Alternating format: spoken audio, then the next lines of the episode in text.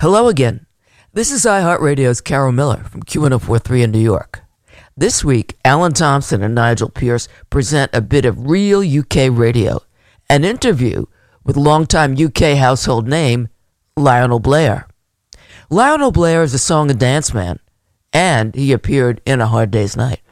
Well, our next guest is one of those people who's an absolute household name. Truly legendary performer, made thousands of television appearances, and most significantly for us, I think, was a part of A Hard Day's Night, the Beatles film, which celebrates its 50th anniversary today, or this year rather. It's a very warm welcome to Mr. Lionel Blair. Hello, sir. Nice to talk to you. 50th anniversary, I can't believe it. I'm only 21. Oh, God. Oh dear. I see you haven't lost your sense of humour then, Lionel. I'm sorry? I said I see you haven't lost your sense of humour. No. Well, look, I was the person that spoke with you this morning. I must say, first of all, thank you for you giving us your valuable time. I've got to tell you, you're very quiet at the moment. Is that any better? That's better. That's okay. It's just a little technical hitch. Just to say, I'll start again. Thank you very much, first of all, for you giving us your time. I mean, my pleasure. And as you are well aware, we've made a special programme to commemorate the 50th anniversary of A Hard Day's Night. And obviously we want to discuss your part in it and how it came to be. Yeah. But I also understand from our research that you were an integral part of Blackpool Night Out and Big Night Out before. That's right. Would you mind telling us here how all this came about and how this led to your part in A Hard Day's Night? Well, I was under contract to Thames Television, and I used to do all Bruce's shows when he did them from Thames. I did with Mike and Bernie, and I did, I did loads of shows. And when Mike and Bernie's show, Big Night Out, came to London, their first guests were the Beatles. And I was on it, and well, I'd met them before because they'd done Mike and Bernie before. And it was so funny because during the camera rehearsal, before the Beatles even arrived, I don't know if you know this, but Thames Television is on the Thames. Yes, so running next to the studio was a river. And the Beatles had to arrive on a boat because there were girls packed at the gates. And they had to come to the studio by river. And then there was a Rolls Royce to get them in it, to take them into the studio. And as they were driving into the studio, a girl escaped from the crowd and threw herself in the car. You wouldn't think that could happen, could you? Really? I don't know how she did it, but we did laugh. It was very funny because we all were down at the pier to meet them and everything. There was the director, myself, and everything, and it was very funny. And they did the show and everything, and I got very friendly with them, having had worked with them before. In fact, I think I'm in Paul's book. Very good. That's a lucky strike. Which is fabulous.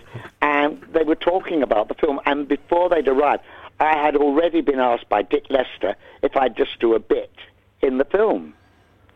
So we were having lunch, and I was with them, and they said, "Do you know who's in the film?" And I told them who was in it: Wilfred Brambell, Victor Spinetti, John Justin, all these people.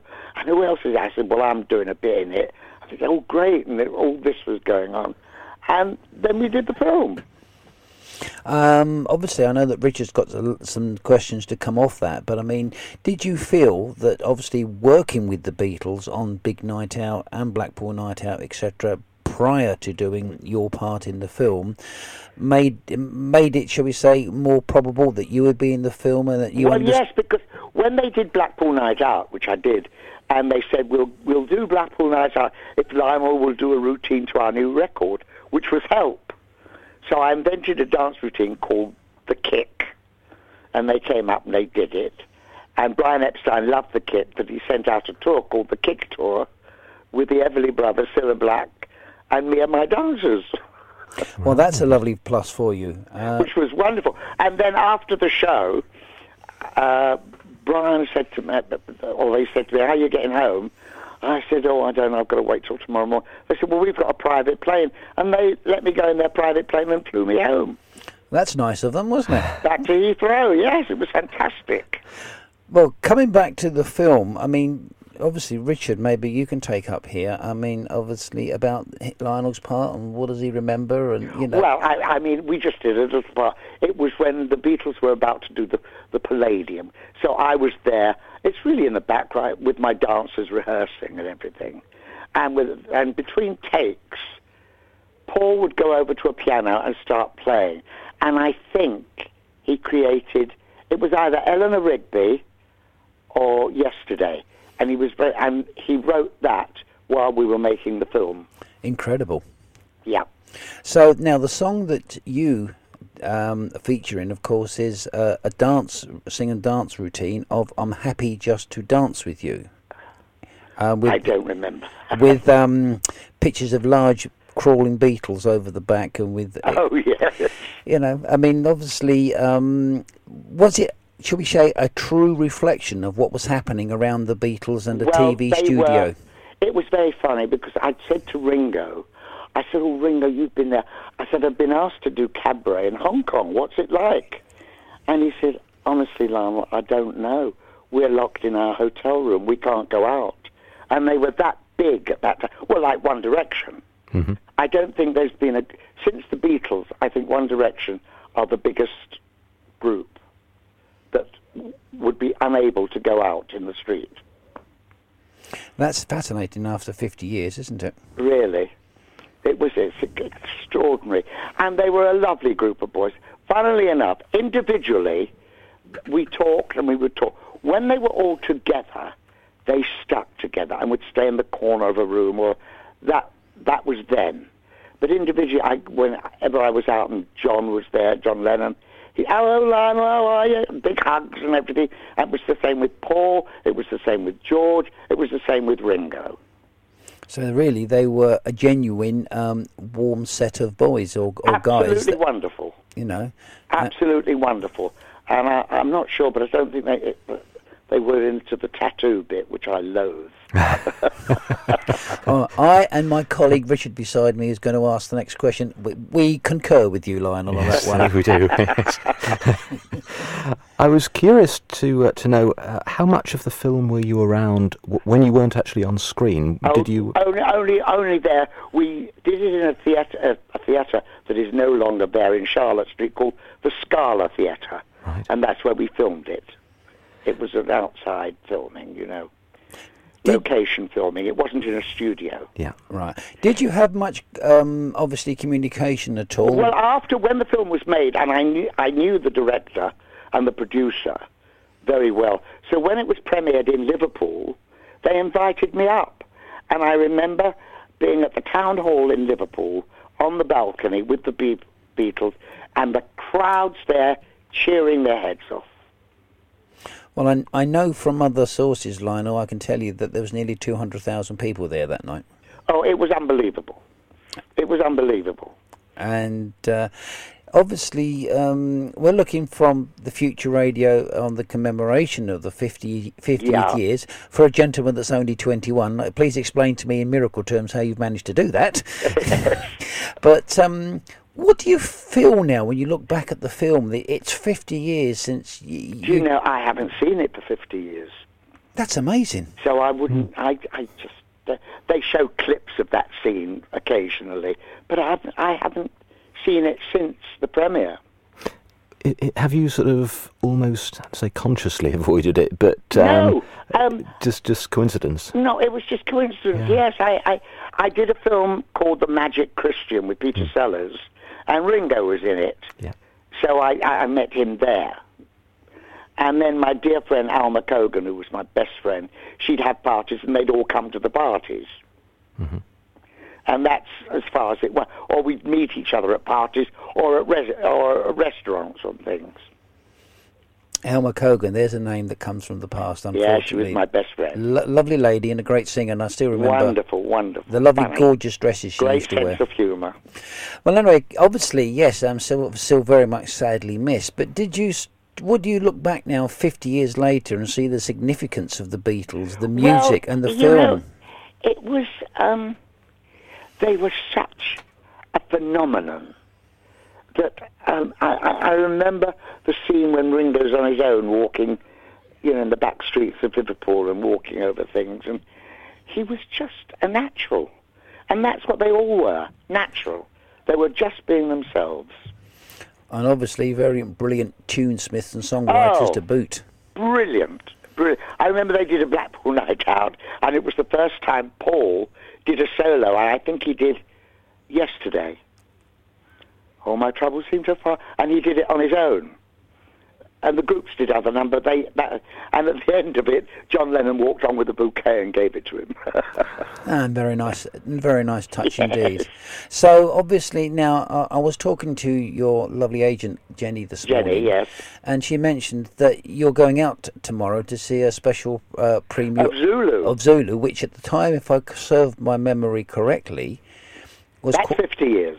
Yes, that's 50 years. It was at the time, possibly until A Hard Day's Night, the most gross earning film to come from Britain. Oh, how funny. Really? Yes, and... well, what happened was the director, Cy Enfield, and Stanley Baker, who was one of the producers and also in the film, came back from Africa, and Stanley called me, who I knew, and said, Lionel, you've got to see this film. The dancing in it from the Africans were just fantastic. And I'd love you to create a dance called the Zulu Stomp. And I created it for them. And we went round schools and dance halls and everything, and Stanley would come too. And Cy Enfield's daughter, Cy, is no longer with us, unfortunately, sent me an invitation and said, Lionel, we'd like you to be part of it. How wonderful. Yes, I'm going tomorrow. So you're going to a good night out then? You're going with my wife, yes, we're going tomorrow. So you're going for a London night out instead of a Blackpool night out? Yes. So, I mean, obviously, but do you still, are you still a great Beatles fan for their music? And they were my favourite. My wife was a Rolling Stone fan, but I was a Beatles fan. And still I loved their music. I just loved it. I think the world are still Beatles fans. Would you not agree? Oh, I think so. I think so. Now, summing up, obviously, we've done this special with myself and Richard to commemorate the 50 years, and obviously, we've gone through the album, the film, and a lot of the tricks and tribulations that they had. Yeah. Do you think, obviously, first of all, that having it in black and white would have enhanced it, or in this day and age, been a little detrimental? Oh no, I think it was great. It was in black and white. That's amazing. I feel the same. I think it was great. I think black and white, like the old black and white movies that you watch, and also the sound was better than it is today. I'm so tired of watching films on television saying to my wife, "What did they say? What did they say?" I don't know if you do that, but I do it all the time. Absolutely. Yes. You know. I tell you a lovely thing about the Beatles. They weren't a jealous group of other groups.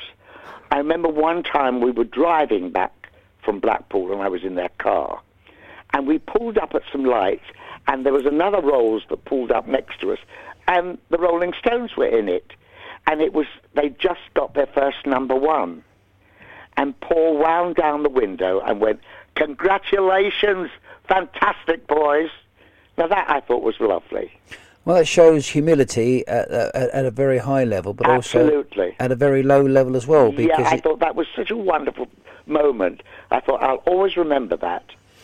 Well, obviously, the film A Hard Day's Night has sort of not only just passed into history, it's still very much relevant. I mean, but obviously you remember some of the other stars that obviously, sadly, are no longer here. I know. John Junkin, Norman Rossington, and etc. I knew Norman very well. Victor Spinetti was a great friend of mine. I knew Harry H, but not that well. So what about Victor Spinetti? I mean, you mentioned the gentleman there because he plays the highly stressed-out TV. That's right, that's right. Would you say that that was largely unscripted, or was that in the script, do you think so? I think... I wasn't there for, excuse me, his scenes, but... knowing Victor, I would think so. Victor was a wonderful... Do you know, anybody that worked with Victor always wanted to work with him again. He was one of those wonderful, imaginative person that would say wonderful things. He was fantastic. And well, that's very kind. Obviously, he died not too long ago, unfortunately. But obviously, it's important. It's quite relevant, actually. You say that because he appeared in Help and A Hard Day's Night. Absolutely. And Magical they wanted him in everything. Yes.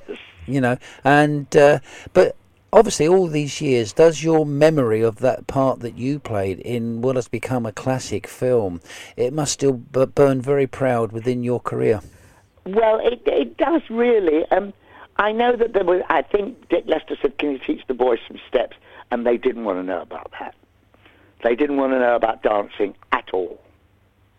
So I had nothing to do, like teaching them to dance, not at all. Do you actually remember, I mean, obviously some of the ladies you were dancing with at the time? Yes, one of them was Bernie Winter's wife, Ziggy. I mean, it was Ziggy, Patsy, Frank Highfield's wife, who else? I remember my eighth mate, another girl. Yeah, I vaguely remember the girls. And obviously, as you say, the theatre is no longer there, but... the Scala. Yes, it's long gone. It's just now consigned to history. Oh, yes, it's wonderful restaurants there now. I've never eaten there, Lionel, so that's another one that you've gone quiet again. I can't hear you. I just wonder what's happening. Can you hear us now? Now I can, yeah. Sorry about that. It's just one of those things that, you know, time immemorial just erases things, leaves photographs and memories in history. Absolutely. And obviously with British film history, I don't know if you know this, but it's now been accredited as being the 88th best film ever to have come out of the British any You're British film kidding. Studios. No. At the top 100, A Hard Day's Night is the only musical film in that 100. How incredible. And although it comes in a very low 88 when you consider the Beatles' global career of having number ones all over the world, I actually think for a group that are not film actors and were only obviously caught to be a passing phenomenon, have actually turned in a film that is 88th of all-time British great films. Oh, how wonderful. I'm thrilled with it. What was that wonderful line when, I think George Harrison said, a woman said, what do you call that haircut? And he said Alfred or Bertie. I call it Arthur. I call it Arthur. That's right. And I like the other line, Lionel, where they said, "How did you find America?" Said Lennon. Said, "Turn left at Greenland." Yes. Yes. Well, look, as I say, all I can say is I hope that we here at Future Radio. I hope I've helped you. I hope I've said things you wanted to hear. Yes, but I hope also that we've brought back a few memories. Yes, you have. That obviously are important to you. Oh, no, yes. But they're even more important now than what you've said. But also, they're still so important to the many legions of fans of the Beatles all around the world. And obviously, I think Richard's going to say a couple of things to finish off with regarding the re-release and everything, because it's going back into the cinemas and everything else. So how funny. There is a big programme, and that's one of the reasons why Richard and I have done this special. It's going to digitise. Well, you take over, is it? Yes, it's being re-released in cinemas across the UK and also in America. So how funny! How funny! And at the time, were you ever thinking to yourself, "My goodness, we're part of something special"? No. No. Whatever you do, you don't think like that. I remember when I did, the first time I did Give Us a Clue, we were only going to do 6. And we ended up doing over 1,000 in 12 years. That's incredible, isn't it? You know, which is incredible. Yeah. And you go, I can't believe that. And yes, you know, you just don't think this is going to be, remembered for life. You just don't know. It's amazing, really, how these things sort of come about, isn't it? It's like the Zulu thing. I mean, it's just incredible.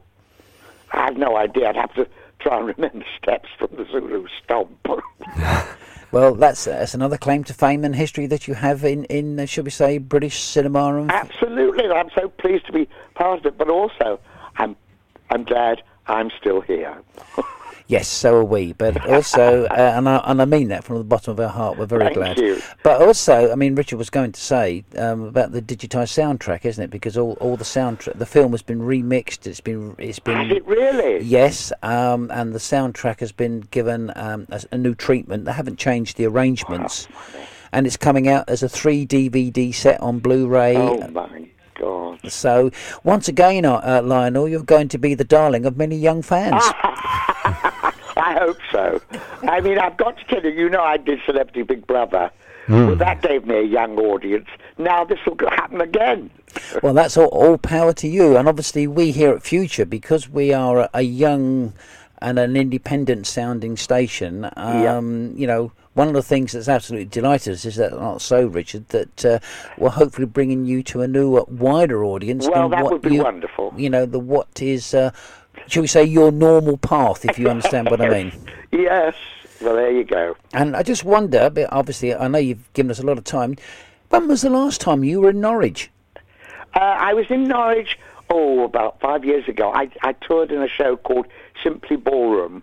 And in fact, I did the first pantomime in Norwich when they changed it, repainted it and everything. And Peter, took over.